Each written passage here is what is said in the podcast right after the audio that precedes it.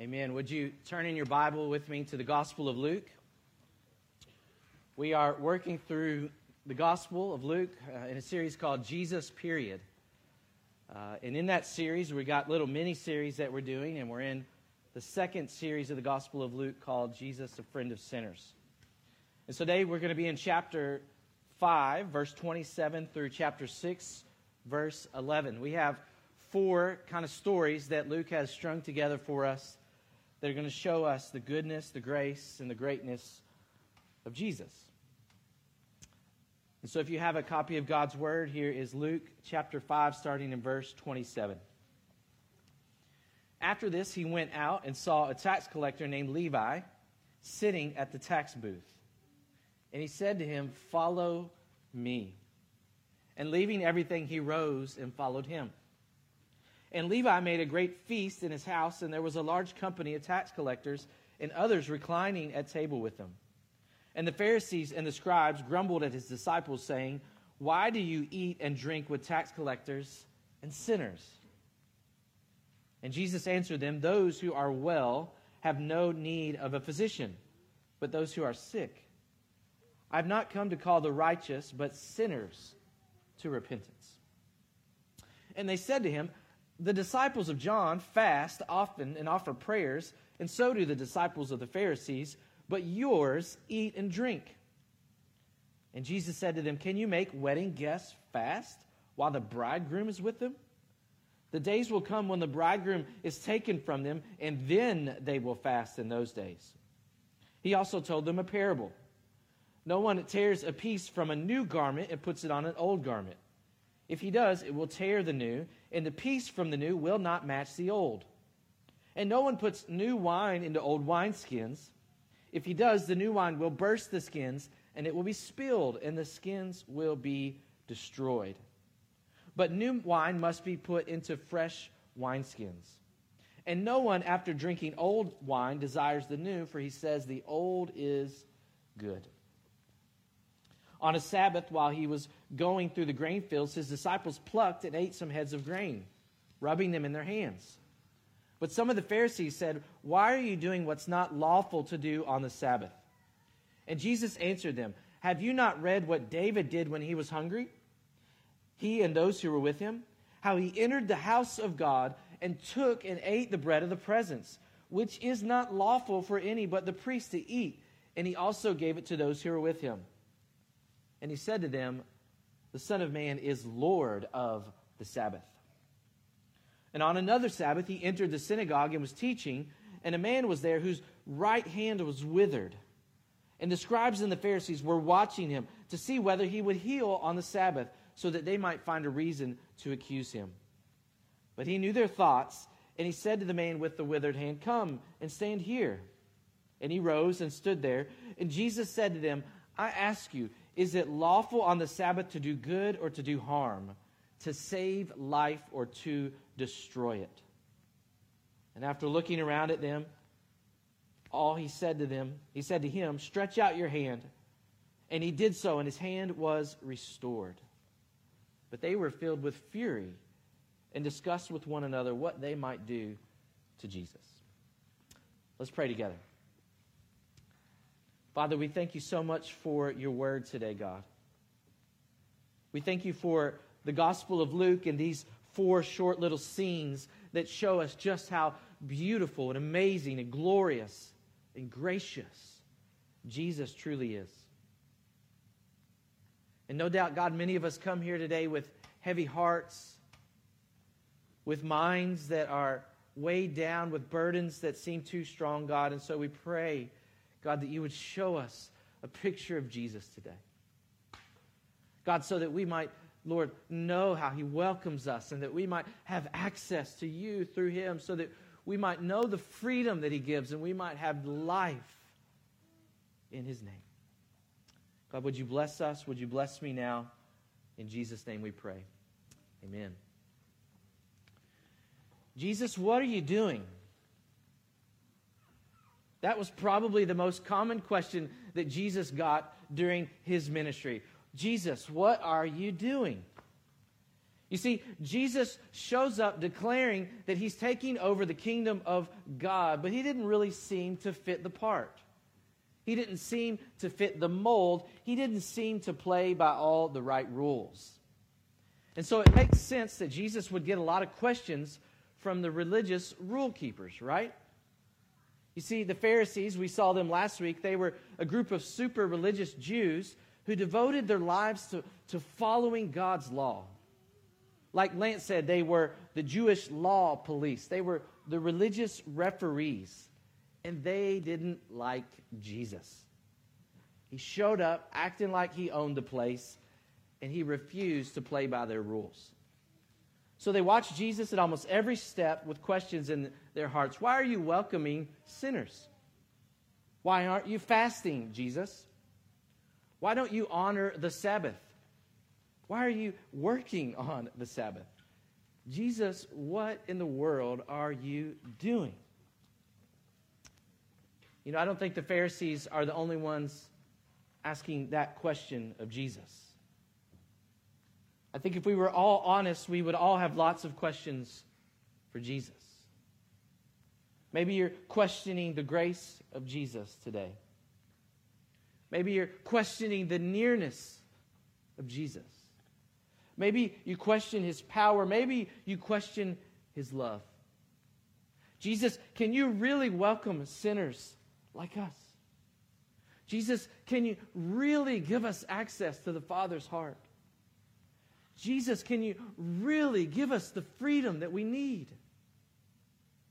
Jesus, can you really give us the life that you've promised? I'm sure if Jesus were standing here today, many of us would have some questions. But, brothers and sisters, we've come to God's Word today. And in these four short stories, Jesus is going to show us how he offers these answers to our questions. He's our acceptance, He's our access to God, He's our freedom, and He's our life. So let's bring our questions to Jesus today. Let's see the gracious gift that He offers, and let's see why He's worth leaving everything behind and following Him. So, the first thing I want us to see is that Jesus offers us acceptance. Jesus offers us acceptance. Our first short, story is about a tax collector named Levi.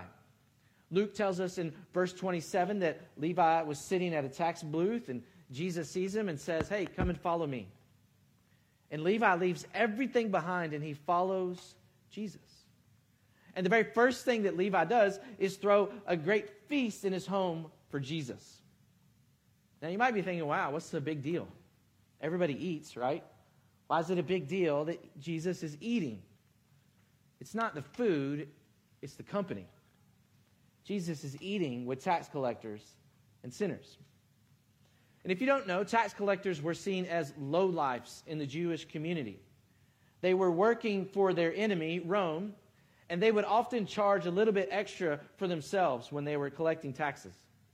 They were seen as traitors and thieves. You see, we need to think about tax collectors less like accountants and really more like drug dealers that's the kind of reputation they would have in their community. And that's the kind of people who are sitting around the table with Jesus. And the Pharisees don't like it. And so listen to their grumbling in verse 30. They say, Why do you eat and drink with tax collectors and sinners? I mean, they just could not understand why Jesus would want to hang out with such unholy people. I mean, weren't these people the problem? Wasn't Israel under foreign oppression because they were unholy and not faithful to the covenant? Why is Jesus with these kind of people? Well, Jesus answers their question. Those who are well have no need of a physician. Those who are sick. You don't go to the doctor when you feel good, you go when you feel bad. And Jesus says, I'm not come to call the righteous, but sinners to repentance. You see, Jesus' mission was to come for sinners. He didn't come to gather the holy people together. Instead, he came to call sinners to repentance. And so here's the answer to our question Can Jesus welcome sinners like us? Yes. Yes, he can. and he will. Notice, notice who moved first in this story. Jesus saw Levi, and Jesus moved to him. Jesus wasn't waiting for Levi to get his act together. He wasn't waiting for Levi to quit that terrible job and get a new job. He wasn't waiting for Levi to start following all the right rules. No, Jesus, in his grace, moves to him. He welcomes Levi and he accepts him. You see, the Christian life always begins with Jesus moving towards us in grace. You didn't find Jesus, Jesus found you. You didn't seek Jesus, Jesus sought you. You accepted Jesus because he first accepted you. And so the Christian life begins with this gracious acceptance of Jesus. It begins with this loving welcome. And so that's good news for sinners like you and like me. If Jesus were just sitting around waiting for us to move first, we would never do it. In our sin and our rebellion, we would never seek him. But in his grace and in his love, he has welcomed sinners. And he welcomes us so that we might walk in repentance. Brothers and sisters, this is good news for us today. Jesus first accepted us not by grace and not by performance. And that means Jesus will continue to accept us by grace and not by performance. If we cling to Jesus, we will never wear out our welcome with Him. As Dane Ortlund said, if He loved us in our mess then, He'll love us in our mess now. Now, of course, this doesn't mean we keep on sinning. Jesus Himself said, I've come to call them to repentance. But the good news is that Jesus shed his blood to welcome sinners like us. And no amount of guilt or shame that you feel can ever change that. Jesus accepts us by grace, and he will continue to accept us by grace. So, church, let's cling to that grace and let's live in the good news of Jesus' acceptance. And really, that's the good news that's too good for us to keep to ourselves. Because the reality is, there are people all around us that might seem like they're too out of reach for the grace of God. Maybe those in the gay community, or those with addictions, or the party crowd in your dorm, or the atheist in your family. Friends, Jesus expects us to welcome those who seem too far away. There's a lady, her name is Rosaria Butterfield, and she was a devout lesbian who came to faith in Jesus. And she came to faith because a pastor and his wife invited her into their home for dinner. They did it a lot, they had her a lot. She wasn't saved because someone had an amazing argument on Facebook. She wasn't saved because we were pushing some sort of political agenda. She wasn't saved because sort of, some sort of conversion therapy. She was saved because two Christians welcomed her into their home and they ate with her. They told her about the gracious acceptance of Jesus. They pointed her to the friend of sinners. Brothers, sisters, Jesus is calling us to welcome sinners just as he has welcomed us. It should be our joy to do that and to point them to Jesus, who really is a friend of sinners, who really does welcome us, who really does accept us. So let's cling to Jesus and let's live in his gracious acceptance. Secondly, number two, Jesus offers us access.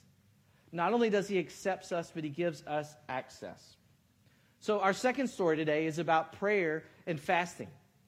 In verse 33, the disciples, these or the Pharisees say this. They say, the disciples of John, that's John the Baptist, they, they fast a lot and they pray a lot.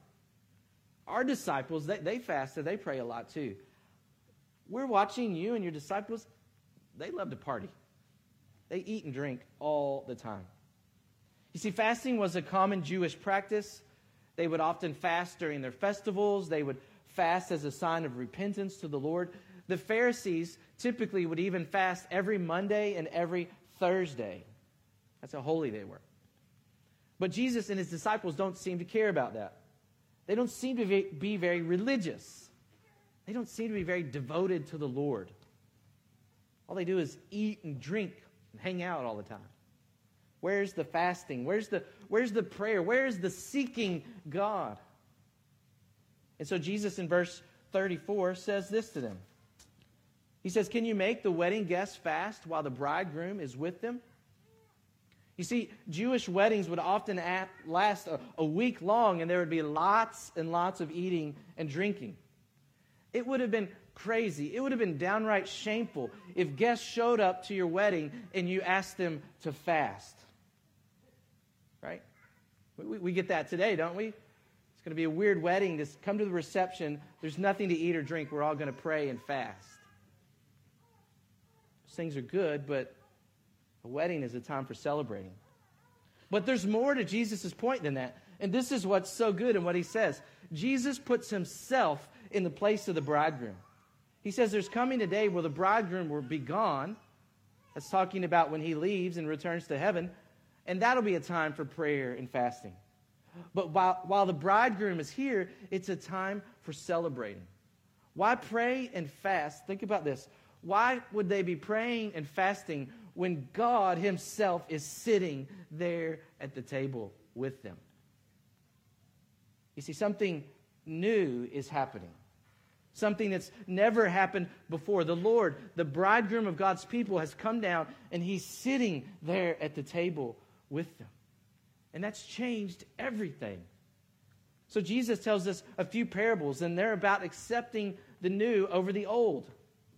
Jesus first says, Nobody tears uh, you don't get a new pair of jeans to cut them up to fix a hole in an old pair of jeans. You just wear the new pair of jeans that you bought, right? He says you don't put new wine in old wineskins because they'll burst and it'll ruin the wine. His point is there's a new way to come to God. Prayer and fasting are good things, but there's a better way to access God. It's through Jesus. And so here's the question that we have to ask Can Jesus really give us access to the Father and the Father's heart? And the answer is yes. Jesus can. You see, this changes everything for prayer and fasting for us. Prayer and fasting are no longer a way to gain the favor of God. They're not about getting on God's good side or twisting God's arm to get him to do what we want.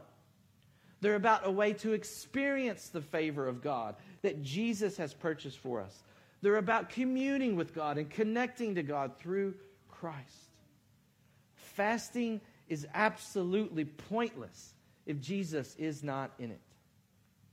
And friends, prayer is absolutely pointless, pointless if Jesus is not in it. But if Jesus is the center of our devotion, that's where we have full access into the Father's heart. I mean, don't we want that, right? Don't we want access to the Father's heart? I mean, think about how amazing that is. We don't have to twist God's arm to have access to his heart. Sometimes I feel like my boys are twisting my arm. Just one more show, Daddy, or one more piece of candy, or can we do one more game? God is not like that. We don't have to have ultra super long prayers just to twist his arm. We don't have to fast twice a week to get his attention. Jesus, by his life and death and resurrection, has given us full access to the Father. I mean, think of this. In Jesus, we have access to the Father's tender mercies. We have access to the Father's gracious will. We have access to the Father's gift of the Spirit. We have access to the Father's compassion, His forgiveness, and His love. Maybe you're here today and you feel like God is far from you. Maybe you feel like you've prayed and you've prayed and you've prayed, and God isn't listening. Or maybe worse, He doesn't even care. Maybe you feel like God doesn't see your pain or God doesn't see your suffering.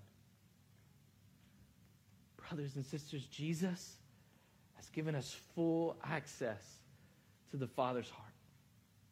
So we can trust in Christ the promise of James 4 8 that says, Draw near to God, and he'll draw near to you. So seek the Lord in prayer, maybe even seek him in fasting, but do it trusting that Christ has given us full access to the Father and to the Father's heart. So let's cling to Jesus and let's live in the access that he offers to us. Number three, so we have acceptance and access. And number three, Jesus offers freedom. Jesus offers freedom. So our third story is about eating on the Sabbath. So in chapter 6, Luke tells us in verse 1 that Jesus and his disciples were walking through a field one day. The disciples plucked some of the grain that was growing there. They rubbed it in their hands. They take the little seeds and they started eating them. But the Pharisees were watching, and they did not like it. They say to Jesus, what, Why are you doing what is not lawful to do on the Sabbath? You see, that word lawful is really interesting because there's nothing in God's law that says you can't pluck a grain of, a, a grain and rub it in your hands and eat it on the Sabbath. Nothing. You see, they weren't breaking God's law, they were breaking the traditions of the Pharisees. You see, the Pharisees wanted to make sure, remember, they're the religious rule keepers. They wanted to make sure nobody did any work on the Sabbath, so they created 39 rules of things you could and could not do on the Sabbath. And unfortunately, Jesus and his disciples are breaking four of those rules here in the story. But you see, they're not breaking God's law, they're breaking the commandments of men. And so Jesus reminds them of a story from the Old Testament. He said, Do you not remember the story of David when he and his men were hungry? This is a story from 1 Samuel 21. You see, David was on the run from Saul, who was trying to kill him. And there, the men came to a city where the temple of the Lord, the tabernacle of the Lord was. And they had no food and nothing to eat. And so David asks the priest to give them something to eat. But the only food that they had anywhere close was the bread of the presence. You might think, what in the world is the bread of the presence? There was a table inside the temple that would have 12 loaves of bread on it. They would put new ones in there every week. And it was like a snack bar for the priests. It really was. As they were doing their work throughout the week, if they got hungry, hey, there's snacks over here, there's bread on this table. But God was clear only the priests could eat the bread that was on that table. But here's David and his men eating this bread that was not lawful. Not God even said it wasn't lawful for them to eat. And so here's Jesus' point. If David had a need for food, and that need was greater than the law, then how much more is Jesus greater than the law? You see, Jesus says to them there in verse 5 of chapter 6 the Son of Man is the Lord of the Sabbath. It's essentially, he's saying, I don't work for the Sabbath, the Sabbath works for me. And if my followers need to eat on the Sabbath, then they are free to do so. And this answers the question then for us Does Jesus offer us true freedom? And so the answer is yes, he does. In Christ, we are free from the demands of the law. We are free from the traditions of men. We are free from rules and regulations. We are free from empty religion. In Christ, we're free to love God and to love others. This is why Jesus would say in John 8 36, if the Son has set you free, you're free indeed. Why Paul would say in Galatians 5 1, for freedom Christ has set you free. Jesus and not religion is what offers us true freedom. Thomas Watson once said, To serve God to love God and to enjoy God, that is the sweetest freedom in the world. Friends, religion can't give you that. Rules and regulations can't give you that. The traditions of men can't give you that. Only Jesus can give you that. And the freedom that Jesus offers us is infinitely better than religion. Think about these things. Religion says the work is never done. Jesus says it's finished. Religion says never stop trying. Jesus says, Come to me and rest. Religion says you'll never be enough. And Jesus says, I'm enough. Religion says, be a better you. Jesus says, no, I love you. Religion says you will never be free. Jesus says you are free indeed. I know it's hard to believe that sometimes. I know it's hard to believe that we're really free, free from our sin and our failures, free from our worries and our doubts, free from our guilt and our shame. But, brothers and sisters, you are free in Jesus. Jesus loves you. He shed his blood to set you free. That mean life will going to be easy now? No. But there will never be a moment when you are not free in Christ. So let's cling to Jesus and let's live in the freedom that he gives. lastly, number four, Jesus offers us life. So our last story is about a healing on the Sabbath. In verse 6, Luke tells us that on another Sabbath, Jesus is teaching at a local gathering of Jews. The Pharisees are watching him like a hawk to find some reason to accuse him. But Jesus knew their thoughts, and so he asked a crippled man to come and to stand next to him. Now, listen, since this disability was not life threatening, it would have been very common just to wait until the next day to heal the man. If there was a doctor there in that gathering, and it was the Sabbath, the doctor would have said, Hey, come see me in the morning, and I'll see what we can do to help your hand. And so the Pharisees know that, and they're thinking in their minds, is what's Jesus going to do here on the Sabbath? Everyone's watching and wondering. And so Jesus has a question for them in verse 9. He says, Is it lawful on the Sabbath to do good or to do harm? To save life or to destroy it. And apparently, no one had an answer. So Jesus just said to the man, Stretch out your hand. And the man did it, and he was healed. Now, of course, this made the Pharisees mad. I mean, can you imagine if someone who was disabled got healed today and half the people in the room are mad about it? Can you imagine where your heart has to be there? Why are you working on the Sabbath, Jesus? It's a day of rest. Don't you know that? Of course, Jesus knows. You see, the Sabbath was never meant to be a burden for God's people, it was meant to bring blessing to them, it was meant to bring life to God's people. So, what better day to give life than the Sabbath? What better day to bring blessing to this man than the Sabbath? What better day to restore him than on a day of rest and restoration? Why would Jesus not give life to this man? Why would he not restore him? You see, that's the very reason that Jesus came. So that we might have true life in him, so that he might restore all that is broken in us. And friends, we are all broken in many ways.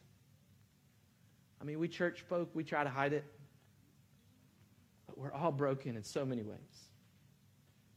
But Jesus loves to restore broken people.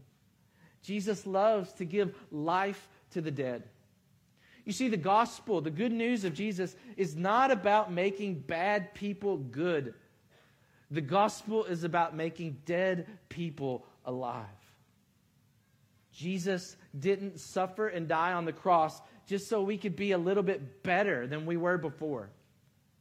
Jesus died and rose again so that we who are dead in our sins might be made alive in Christ. I wonder if you have new life in Christ today. Has Jesus given you the gift of eternal life? Maybe you think that you're not that bad. Maybe you think that you're religious enough.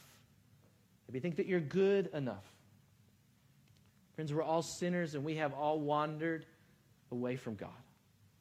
We are all dead in our sins. But if you would repent of your sins and if you would believe in the Lord Jesus Christ, even right now, you can be made alive. You can be forgiven. You can be washed clean. You can be welcomed and accepted. You can be made alive in Christ even today. Maybe you walked into this room dead. God wants some of you to walk out of this room alive in Christ today. So, would you do that? Would you turn from your sin?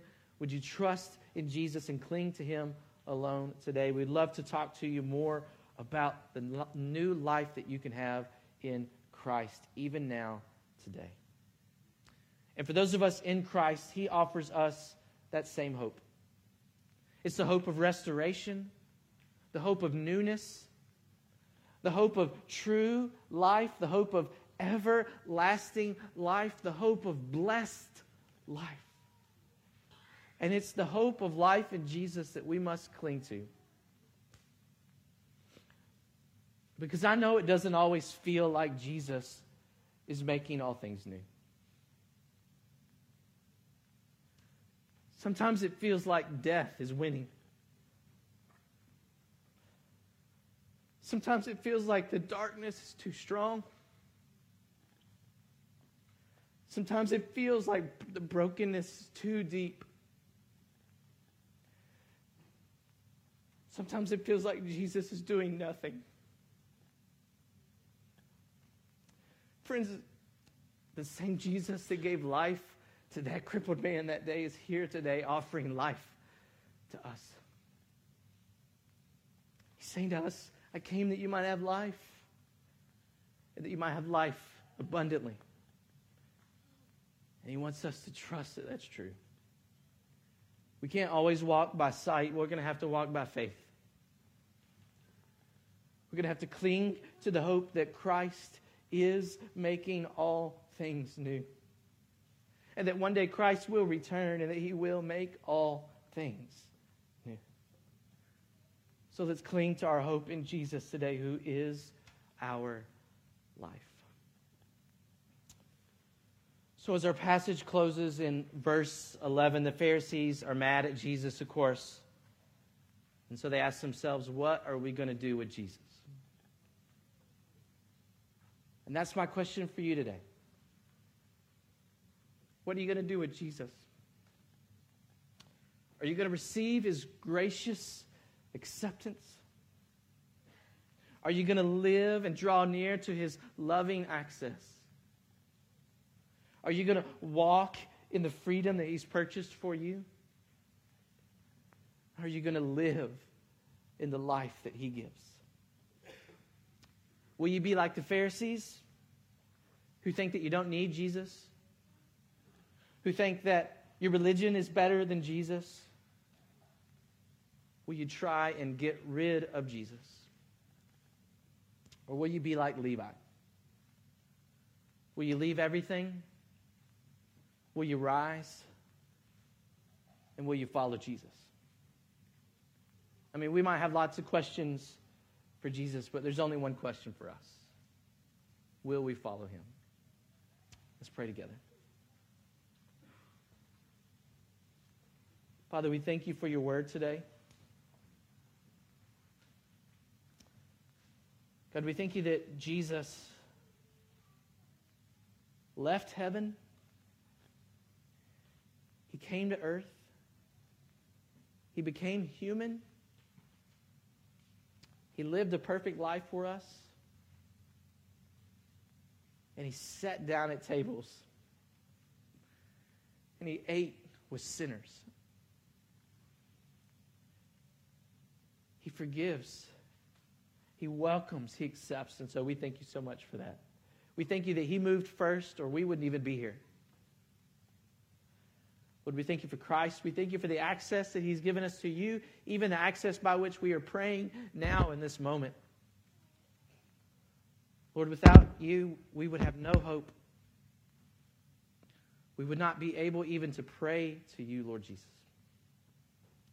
So, God, help us to draw near in that access. God, thank you for the freedom that you've given us in Christ, purchased by his blood, so that we might live and love in the freedom that he gives. And Lord, thank you for the life. Thank you that he was killed so that we might have life. Thank you that he rose again so we might have the hope of life and might know for certain that we too can even be raised one day. God, I pray for those here who don't know Jesus, who have never received the gift of eternal life. God, would they do that today? Would they be made alive today by faith in Jesus?